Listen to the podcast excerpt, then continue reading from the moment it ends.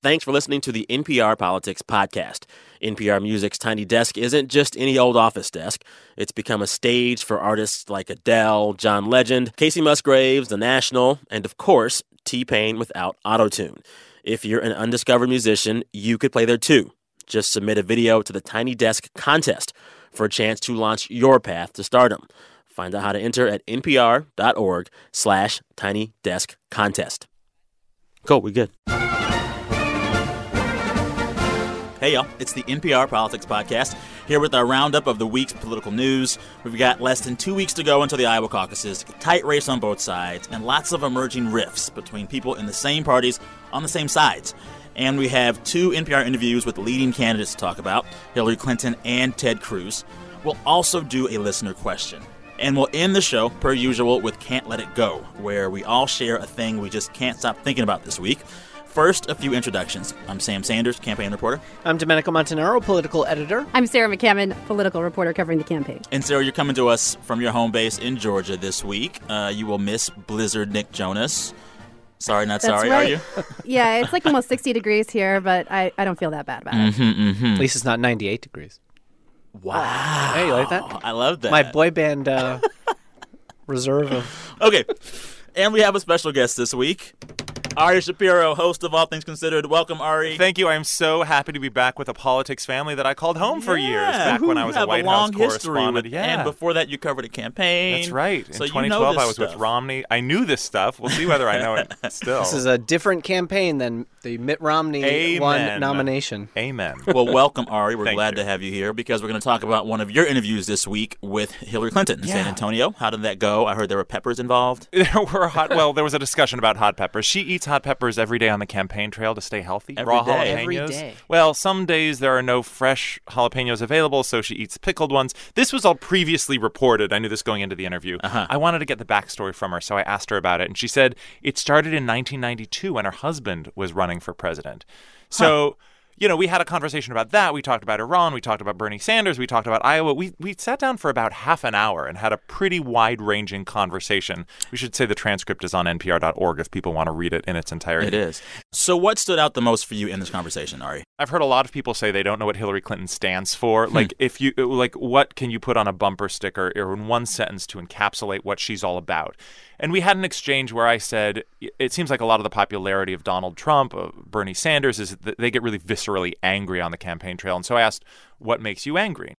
Well, lots of things do. Most recently, what happened in Flint, Michigan makes me really angry. The idea that you would have a community in the United States of America of nearly 100,000 people who were drinking and bathing in lead contaminated water infuriates me.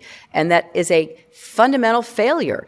Uh, of, of government to protect the very people we represent. So I understand why people get angry. They're angry about the Great Recession, which so knocked everybody flat. I understand that, but I also know that once you've vented your anger, once you've gotten out there and roused all of those really strong passions, you've got to do something. But to take Flint, Michigan as an example, you talked about this on Sunday night at the debate, and you said, I was angry about Flint, Michigan, so I went on TV and talked about it, and I sent an aide and I put out a statement. And a lot of people said, if you were so angry, why didn't you go? You know, you're, you're, you're pinballing all over the country. If this is something that really gets you in the gut, why not go there? Well, I think that's really unfair. Number one, as soon as I heard about it, I sent my aides. You know, I didn't want to go off half cocked. I wanted to know what was happening and what the facts were. Let's get the facts first. You know, I am not someone who goes off half cocked. I like to actually know what the facts are. I know that puts me at odds with some people these days in our political environment. Are you referring to Senator Sanders? Well, I'm referring mostly to the Republicans who seem to be very fact adverse. Uh, so what I did, And it occurred to me that if you're looking for a slogan that can encompass what Hillary Clinton stands for, that might be it. That idea of I don't go off half She is, cocked. if and I anything, thought cautious. that is what Hillary Clinton stands for. I don't go off half cocked. She's very cautious, and she took a shot directly at Republicans. You asked Right. her if it was about Bernie Right. Sanders, and she said, no, I'm talking about Republicans. But I don't know if this is an election cycle where people want the cautious person who doesn't go off half cocked. They may want the person who is going to project the anger that so many voters feel this year. And this conversation comes in the context of the race, particularly in Iowa, getting really, really, really tight, right? Right. And then Bernie leading in, in polls in New, uh, New Hampshire, correct? Right, and she clearly came into the conversation primed to attack Bernie Sanders. She, you know, there were a couple times she used the phrase "far out." She compared her record on Iran to his record on Iran. In some of the comments that Senator Sanders has been making, uh, there is room for disagreement and even concern. Take uh, his comments about Iran. Senator Sanders has said he'd like to see Iranian troops in Syria. I think that would be a terrible mistake. Syria is on the doorstep of Israel, just among one of the reasons why it would be. He has said he wants to see Saudi Arabia and Iran work together in a coalition to defeat ISIS.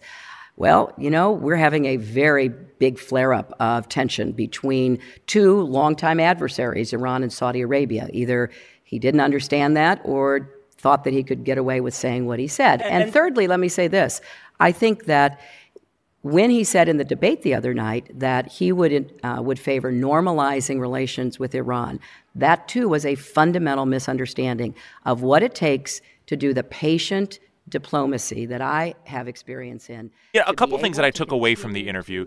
There have been politicians over time who I've interviewed or sort of spent time with off the record, chatting with, who I come away feeling like, oh, I have a different insight into you than Yeah. I had from just seeing you on the stump or giving speeches. Mitt Romney, I really felt that way about. To a certain extent, Barack Obama. You know, How you- so with those two? well, Mitt Romney is much less of a robot in person casually than he comes across on TV. Okay. Um, Barack Obama chatting informally, he's kind of broier, you know? Really? He's a bit more of like a dude. He kind of comes across as like the basketball playing guy Yeah. guy. Okay. Um, Hillary Clinton, you know, we did make small talk before and after the conversation, and I didn't come away feeling like I have any kind of a different perspective on her than I did So before. you couldn't crack the shell. I, listen, I don't know if it's you couldn't crack the shell. I don't know if it's the person you see is the person you get. This is actually her authentic self. I don't know if it's just that she's been doing this for 30 years and they're now indistinguishable. I, I mean, I can't tell whether it's a good thing or a bad thing, but I didn't feel like there was something different and new that I'd never seen before chatting with her casually than It's also all the- also the heat of the campaign a week to go before you know a lot of pressure. Uh, Right, for sure. in- Yeah. as well. I mean, I- I just want to say about the peppers. We tried to fact check one part of what she had to say. Wait, how because- do you fact check whether or not she there have been? Because- scientific studies into whether hot peppers are so, actually good for so the she immune system. said that yes, in yes, yes. 1992. In uh, 92, I read an article about the special immune boosting uh, characteristics of hot peppers. And I thought, well, that's interesting because, you know, campaigning is pretty demanding. And so I started adding hot peppers. And then I got into eating them raw wherever they weren't really, really too hot. Um, and all I can tell you, knock on wood, is that um, maybe that's one of the reasons I'm so healthy and I have so much stamina and endurance out there today. Are they really healthy for you?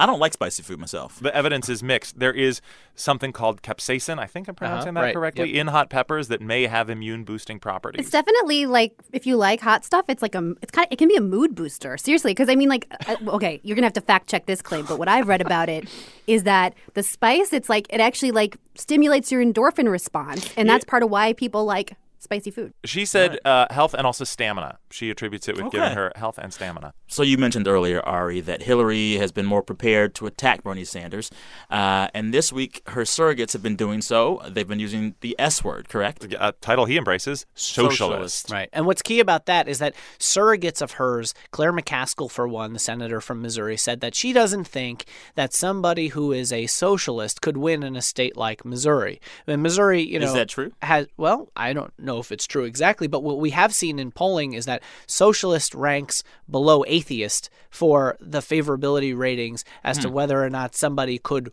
could win or support someone who said they are a socialist. We mentioned uh, Bernie Sanders, and I want to talk some more about him. There has been this interesting rift this week over what he called Planned Parenthood. He was on Rachel Maddow this week talking about Hillary Clinton being part of the establishment. He also called Planned Parenthood part of the establishment.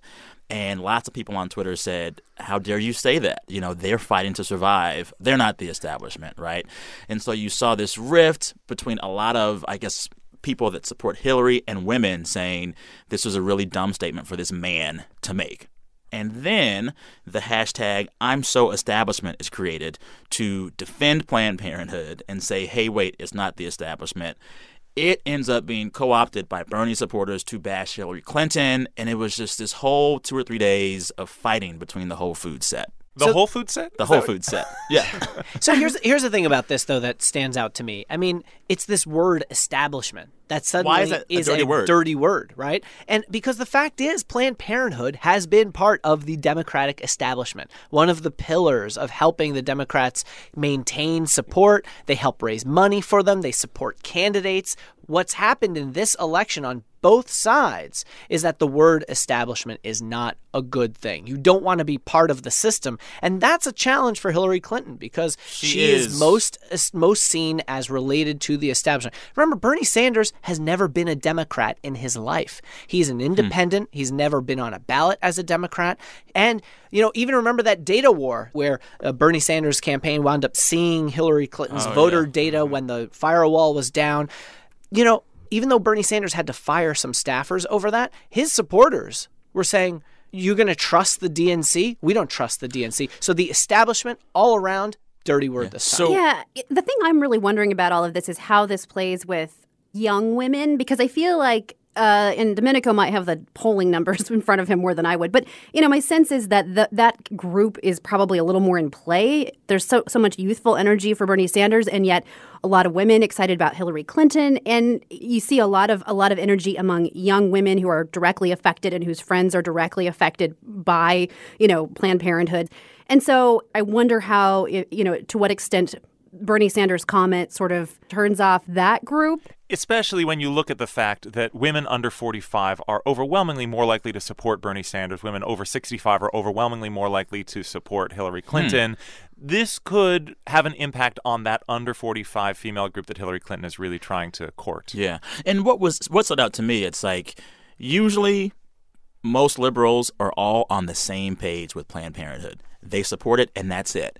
And seeing a rift over an issue like Planned Parenthood shows how divisive this race is getting on all sides. I think you're getting at something interesting there, though, in in the sense that this race is so divisive, and it's even within uh, parties. Sometimes the liberal, conservative, mainstream, you know, right wing, left wing. Those those labels are maybe even less important at this moment than than establishment versus anti-establishment. I mean, that's where the divide is, and everybody's scrambling to be anti-establishment, and and maybe maybe Bernie took it too far that time. And let's just remember, though, these are primaries, and these kinds of divides happen. What's most important is how the sides come together. And certainly, when you see this divide in the Democratic primary, it's not the kind of divide that you see on the Republican side. 80 plus percent of Bernie Sanders supporters say they have a favorable rating of Hillary Clinton, and they're willing to support her if she were to become the nominee, but they want to go through this fight first. Yeah. I kind of, we we don't have time probably, but that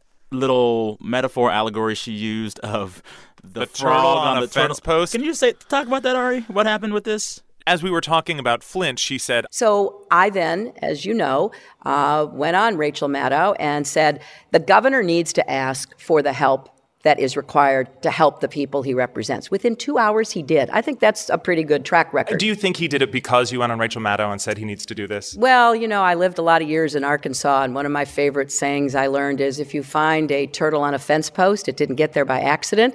I think it was quite telling. which I You know, that later learned actually is an expression that Bill Clinton I- used to use a Ah, lot. What does it he still mean does. exactly? Well, it means that Turtles can't climb turtles things. can't climb fences. Somebody had to put it there. Okay, I know. Just, Cause and I, I, effect. I, I knew what it meant. I wanted to be Oh, the good oh. interviewer and ask what it meant. I know things, y'all. All right, so in just a minute, we're going to get into the GOP side of this race. Sarah talked to Ted Cruz this week, uh, and there's been a reemergence of a certain former governor of Alaska, plus a listener question, and can't let it go. But first, a quick break. Stay with us, BRB. All right, we're back. We got to talk about the GOP side of the race this week and the big return to the national spotlight of Sarah Palin. She was in Iowa this week to endorse. the next president of our great United States of America, Donald J. Trump. Mr. Trump, you're right. Look back there in the press box. Heads are spinning. Media heads are spinning. This is going to be so much fun. That was a, that speech was a doozy. We're y'all. like we're like poltergeists. I guarantee you heads actually were spinning because having been on a campaign before, stump speeches can get so boring and so repetitious when you get something as different and dynamic and eye popping Yeah. as the Sarah Palin speech. Heads spin. People get excited. It's like, oh, we've got something new to dig into, something new to talk about. Sarah, how'd you like it? Oh, you know, this media head spinning thing, it's just a theme on the campaign trail this year in general, at least on the Republican side. And, and I, you know, you also hear uh, certainly Bernie Sanders criticizing the media for, for maybe missing things. But uh, I mean, I was just, you know, with Ted Cruz this past week, and one of his most popular punchlines that he's been using in his stump speech for weeks is uh, at the end of my presidency, we're going to have so many journalists and editors and newspaper reporters checking themselves into therapy. So, you know, I think Sarah Palin was just tapping right into that anti establishment and anti media sentiment that we have right now. But she, uh, you know, she can give a speech. Oh yes, she can. Well, I am here because, like you, I know that it is now or never. I'm in it to win it because we believe in America and we love our freedom. So what does this endorsement actually mean? I was, I was going to say, beyond the media stuff, you know, this was a bad week for Ted Cruz because How so? he started the week up in the polls in Iowa. He was seen as the favorite. People were starting to coalesce and say, look, it looks like it's going to be Ted Cruz. All of a sudden, Sarah Palin jumps on the stage, somebody who really boosted Ted Cruz in his 2012 long shot Senate bid, and she goes with Donald Trump. And in many respects, Donald Trump and Sarah Palin make perfect sense together. They are bookends to each other. Sarah Palin in 2008, you had people ripping off the McCain part of the bumper sticker and just had Palin on their cars. And, you know, people were irritated and outraged with how with the direction of the country conservatives were. The McCain Palin ticket wound up losing. The Tea Party was birthed in that wake. Donald Trump comes along, questions Barack Obama's birth certificate. Sarah Palin's not going to run in 2012. And here's Donald Trump. And the two of them are big stars. And without Sarah Palin, there is no Donald Trump. And without Barack Obama, there's neither of them. Yeah. And Domenico, as you talk about a bad week for Ted Cruz, this was also the week that Iowa Governor Terry Branstad right. said, "Over my dead body," more or less. Yeah, and Bob Dole has And that's said because that of his- Cruz should not get it either, right? Right. And that's, you know, and the Branstad stuff is because of ethanol, which is fascinating because Ted Cruz is against the renewable fuels standard. Uh, and But what's fascinating to me is that national issues have really dominated this campaign. Local politics. They always say all politics is local. Not in this election. It's been all politics is national, frankly. And so now they've injected a little bit of local politics back into it. Okay, so all of this is complicating things for Trump's biggest competition right now, Senator Ted Cruz of Texas. Uh, Sarah, you spent some quality time with him this week. Am I right? That's right. I was on the press bus following behind the Ted Cruz bus in New Hampshire where he's making a he's been making a big push. Yeah. And you know, we talked about his strategy in New Hampshire. He and his campaign are really stressing that they don't feel like they have to win any one early state. It's debatable whether that is true, but that is what they are saying. They do have a really uh, strong ground game in all four early states and beyond the Super Tuesday states that vote in, in March. And yeah, here's what he had to say about that. We don't view any of these one states as a must win for us. We believe we'll do well in each of the first four states. And 10 days after South Carolina is Super Tuesday. It's the so called SEC primary. It's states like Georgia and Alabama and Tennessee and Arkansas and Oklahoma and Texas.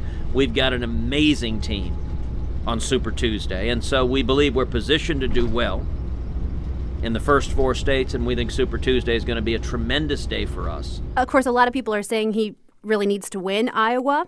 Certainly has been campaigning hard there, but you know, it was notable that he spent 5 days in New Hampshire just a couple weeks before the Iowa caucuses. He's obviously putting a lot of emphasis on that state as well. I think it is really interesting that he spent five days in New Hampshire because being in New Hampshire, he needs to be watching his Iowa flank. If he winds up losing both states, You think he'll lose both states? I'm not saying that he's going to lose both states. I mean, voters will figure that out in a week and a half. But if Donald Trump is catching up on him, there's the potential Donald Trump sneaks in the back door and winds up beating him in Iowa and beating him in New Hampshire while he was off in New Hampshire and not cleaning things up But and buttonholing it see what I heard Iowa. when I was in Iowa that like on the GOP side, Cruz has the best ground game. Is he just saying fine, I'm not worried? But you know what? This? You risk you risk looking greedy, Okay. and you risk you know because you want a second place finish in New Hampshire or something. You know, there's, there's nothing he gains out of a second place finish in New Hampshire if he finished third or fourth in New Hampshire. If he won Iowa, to be able to take that into those southern states on Super Tuesday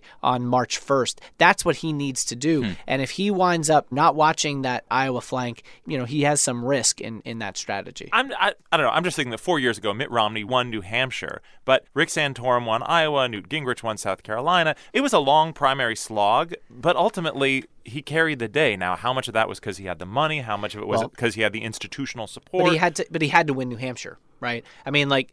Remember on caucus night, everyone thought Mitt Romney won Iowa. So he actually wound up getting all the momentum out of Iowa But- that Rick Santorum didn't get. Rick Santorum wound up winning by 34 votes three weeks, Weeks later. But the difference between Romney and Cruz, like Well, Romney thing could afford to wait because he had the establishment always there for him. Cruz doesn't have that, right? Right. So, who is the establishment behind? I mean, we're not even talking about Chris Christie, Jeb Bush, Marco Rubio, because right now none of them is polling anywhere near Cruz and Trump. And so you've got this debate among the establishment of if it's going to be Cruz or Trump. I mean, the, the conversation is which is the lesser of two evils But that's right now but that's why we're Republican seeing but that's why we're seeing this battle royale take place among Republican establishment candidates in New Hampshire. I mean, those those candidates that you named and throw John Kasich in there, the governor of Ohio, they're all battling for second place or at least who's going to beat one of the other because they think that if they can coalesce, their working theory is that if they can coalesce around one of them beyond New Hampshire, that they could come back and beat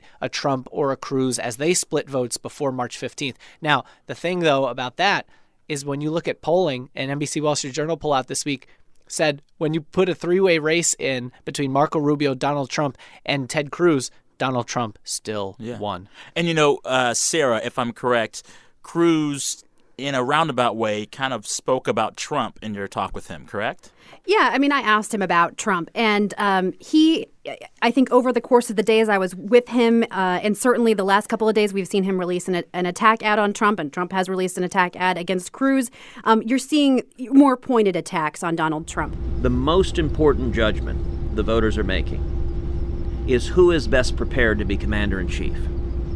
Who has the experience, who has the knowledge, who has the judgment and understanding, the clarity of vision, and the strength of resolve to keep this country safe, to identify our enemy, to defeat our enemy, and to keep Americans safe. And I think the American people want a steady hand at the helm. They want someone they know and trust.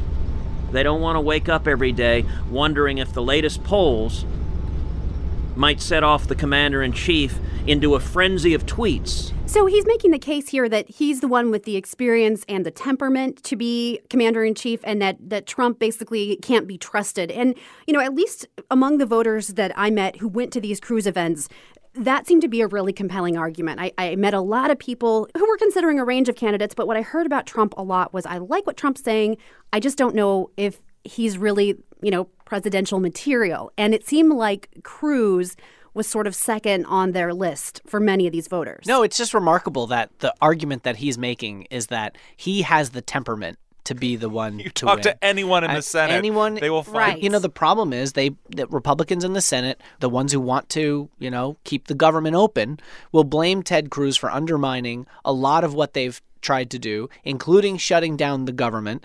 And the problem though that the Republican establishment has when they view Ted Cruz as someone who doesn't have the temperament to lead is that that is exactly the kind of person that the Tea Party is supporting Wants. and wants because they see him as somebody who's okay with burning down the house in in so many ways because they need to change and blow up the entire system. And so all of this battle between who's the worst of the worst comes to a head this week in an article in the National Review bashing Trump, and then some things happened after that. Well, we keep talking about the Republican establishment kind of losing its mind over the fact that you have a Donald Trump Ted Cruz race. And the National Review, a very influential conservative magazine, uh, very much on the establishment side of things, saying no way do they think that Donald Trump should be president of the United States. They came out with this very strongly, and the Republican National Committee kicked the National Review, the National Review, off of one of its debate sponsorships that's coming up. So they're not even allowed to host the debate. And this comes after NBC was thrown off Right. of the so, debates too. Well, so it's the same debate actually. Oh. NB- NBC, National Review, and Telemundo were together on this one debate, and the RNC. You know, I think here's the thing that I think a lot of people are misunderstanding about this: that there's a couple layers to what the RNC is doing here. You know, people are going to say, "Wow, this is the Republican establishment, the, the Republican National Committee hugging Donald Trump even closer and saying they're okay with Donald Trump. They pick Donald Trump over the National Review."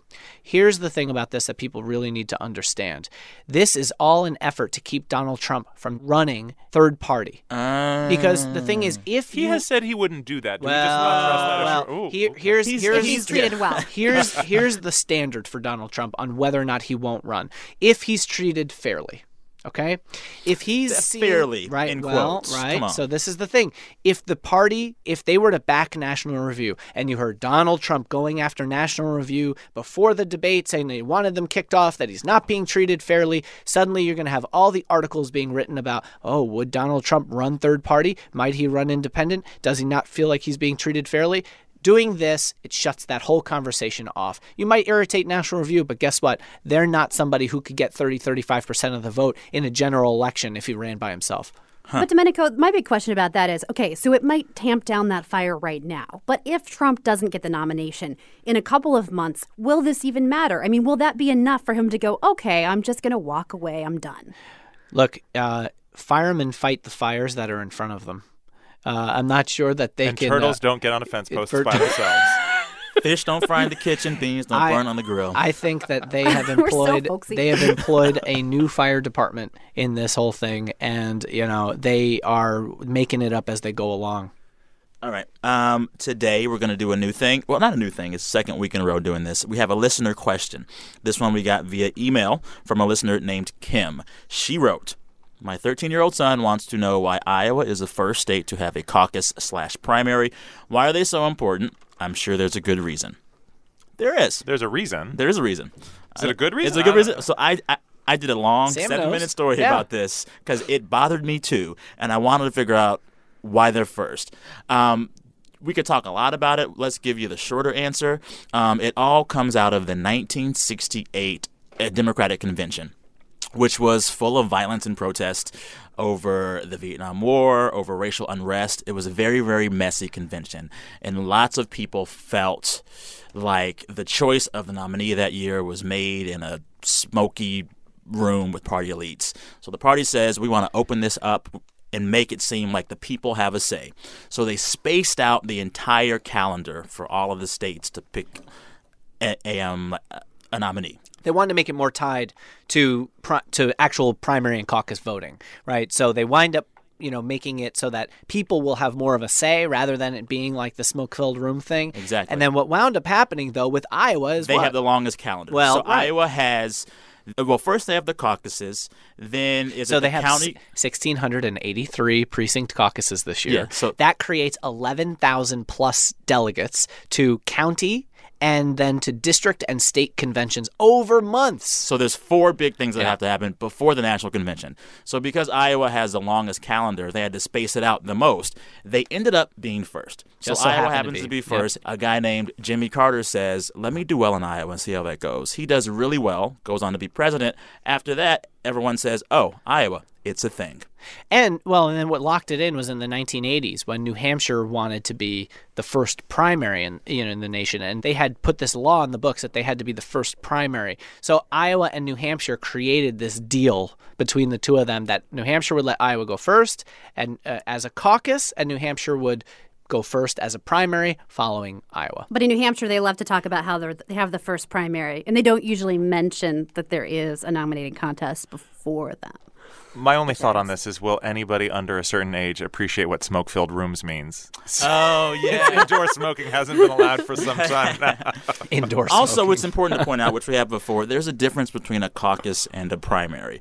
And a caucus, especially on the Dem side, there's a lot of talking back and forth, deciding, changing your mind, going from one side of a room to the other for your guy. It's not just On the a- Democratic side. On the, yes, or a girl. On the Dem side.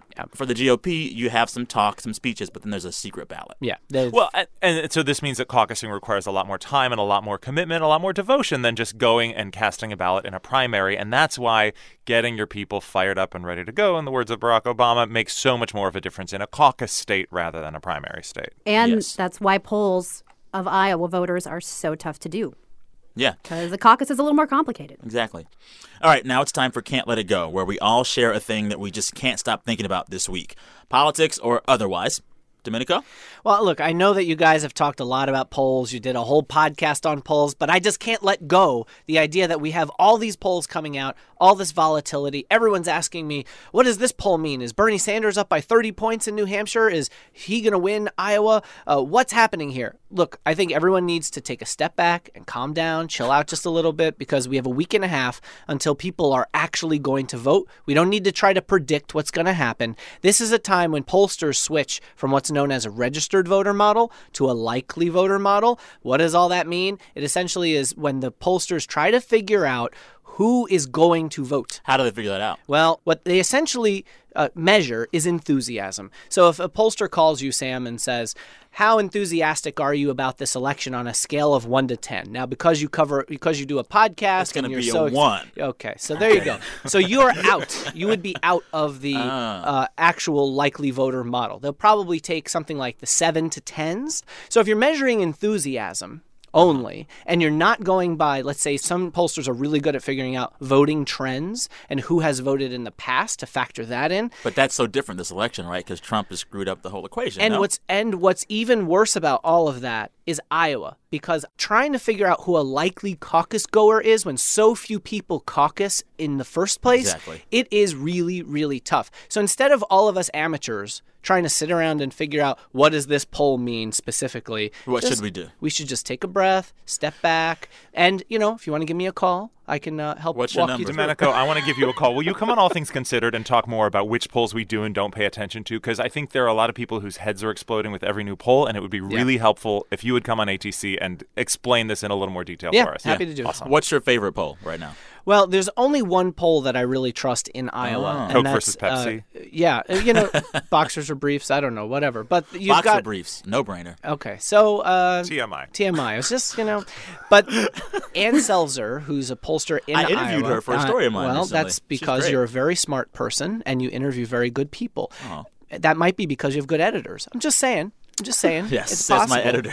Um, but and because she knows her stuff. she, really does. She knows really her stuff. And she'll have a poll out a couple days before the caucuses. You can look at that pretty generally. She got it right in 08 that Obama was going to win. Everyone was like, is she going to be wrong this time? Um, so she hasn't put the poll out yet. It has not come out yet. There have been Des Moines Register polls. She's the one who said back in August when she saw Bernie Sanders within seven points of Hillary Clinton that this looks like 08 all over again. Because And it of looks how- even more like 08 today than it did in August. Yeah, certainly does. And we got to say, there was a lot of love for Ann Selzer this week in an earlier episode of the podcast, all about polls. Go listen to it. It's really good. Ari, what can you not let go this week? It is one word, Sam. One word. One word. Tell me the word. The word is squirmishes. Right? Okay. I.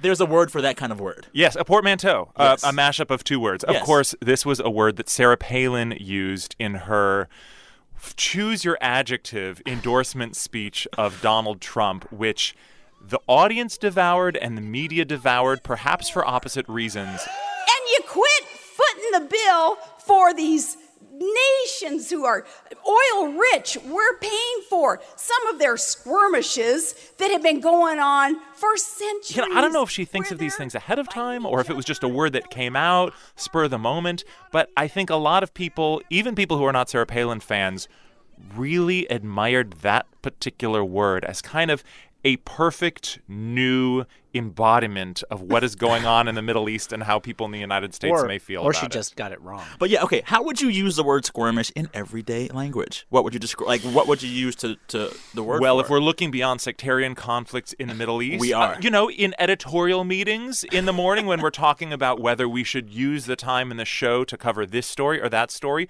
we might have a little squirmish about it. Especially when it gets really painful. Yeah, 'Cause it makes yeah. you- If it's awkward, if it's like a sensitive subject that makes you, go, oh, I don't See, know like, if I'm really comfortable talking about this. My husband's the kind of guy that's like super uncomfortable with confrontation. He's like from the south and everything is sort of, you know, you, you don't you don't directly confront people. And so he loves this word. He says it's sort of like like a skirmish that involves squirming and it's like the perfect description of that feeling.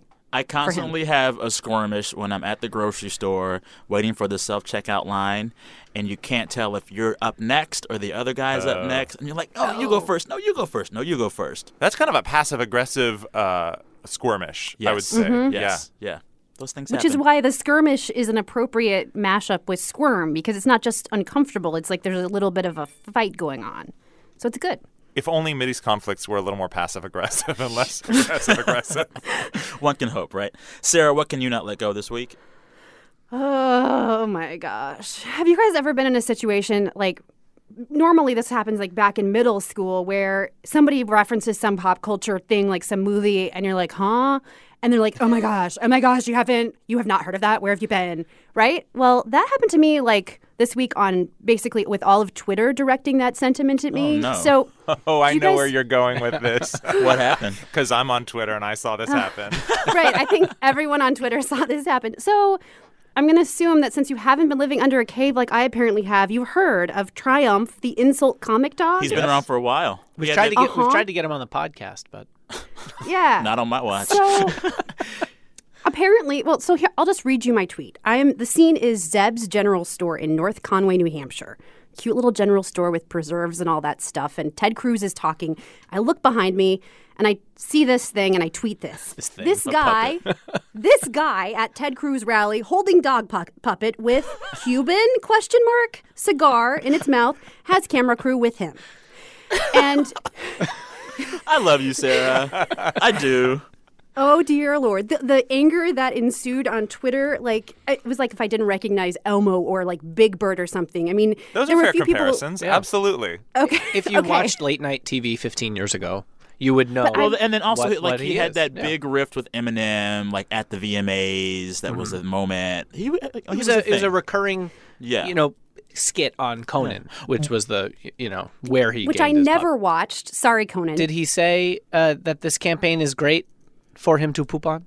a lot of people on Twitter said that my tweet was great for them to poop on. So because apparently Hulu's doing a politics special, and that's why this was this was going uh-huh, on. uh-huh. All right then. But I got a bunch more followers, you guys, and so that is That's what matters. that is what Yes. matters. All right. Um, what can I not let go this week? Uh, so on Monday, Donald Trump spoke at the Evangelical Christian College, Liberty University. Um, he was trying to make inroads with Christian voters, and at one point he tried to quote scripture, and he mentioned the book of Two Corinthians. 2 Corinthians, right? 2 Corinthians 3:17. That's the whole ball game. Where the spirit of the Lord, right? Where the spirit of the Lord is, there is liberty. Two Corinthians walk into a bar. That's exactly it. I made that joke on Twitter after the fact because you're supposed to say Second Corinthians. Like it would as be like we know, Sam. Exactly. Uh, you, yeah, like we, We know, church Sarah. kids, We church we kids know. know. this. But it's like it would be like Donald Trump talking about the two coming and not the second coming. Like it was just weird. so people joked about it. People tweeted about it. But I've been on this hunt now for the perfect joke with the line two Corinthians walk into a bar, and I can't figure one out yet. So if you guys have ideas, let Well, me it know. depends on what a Corinthian like. What were characteristics of a Corinthian? The Corinthians were Aren't they marble columns? No, it was a letter to the Corinthians. So both The book- Corinthian church. Exactly. Who wrote Corinthians, Sarah? I think it was Apostle Paul, wasn't Paul it? was writing letters to them to encourage them um, like in the faith. I am so and out if of my you've depth and if right you've been at a wedding, if you've been at a wedding, you know the cliche is Paul's letter to the Corinthians. Yes. Anyways, Twitter. If you all, any of you, have a really good two Corinthians joke for me, let me know, please. I want one. I really do. Okay, that's all the time we have for this week. Thank you for listening. Tell us if you like the show. Find us on Twitter. You can also email us at nprpolitics at npr.org. And catch our political coverage on your local public radio station as well. I'm Sam Sanders, campaign reporter. Domenico Montanaro, political editor. I'm Sarah McCammon, campaign reporter. And I'm Ari Shapiro, the host of All Things Considered. And Ari, thank you for being here today. It's been a pleasure. We will see you all next time on the NPR Politics Podcast.